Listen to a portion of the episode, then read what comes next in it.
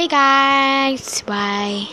Welcome back everybody, welcome back to the news. So today we have a lot of new business coming up at our news station.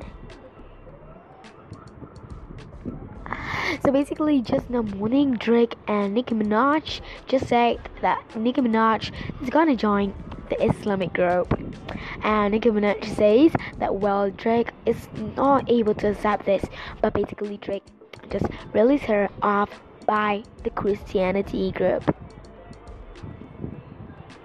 Nicki Minaj also says that Nicki Minaj is gonna die tomorrow night, so that's gonna be good. Bye. Yeah.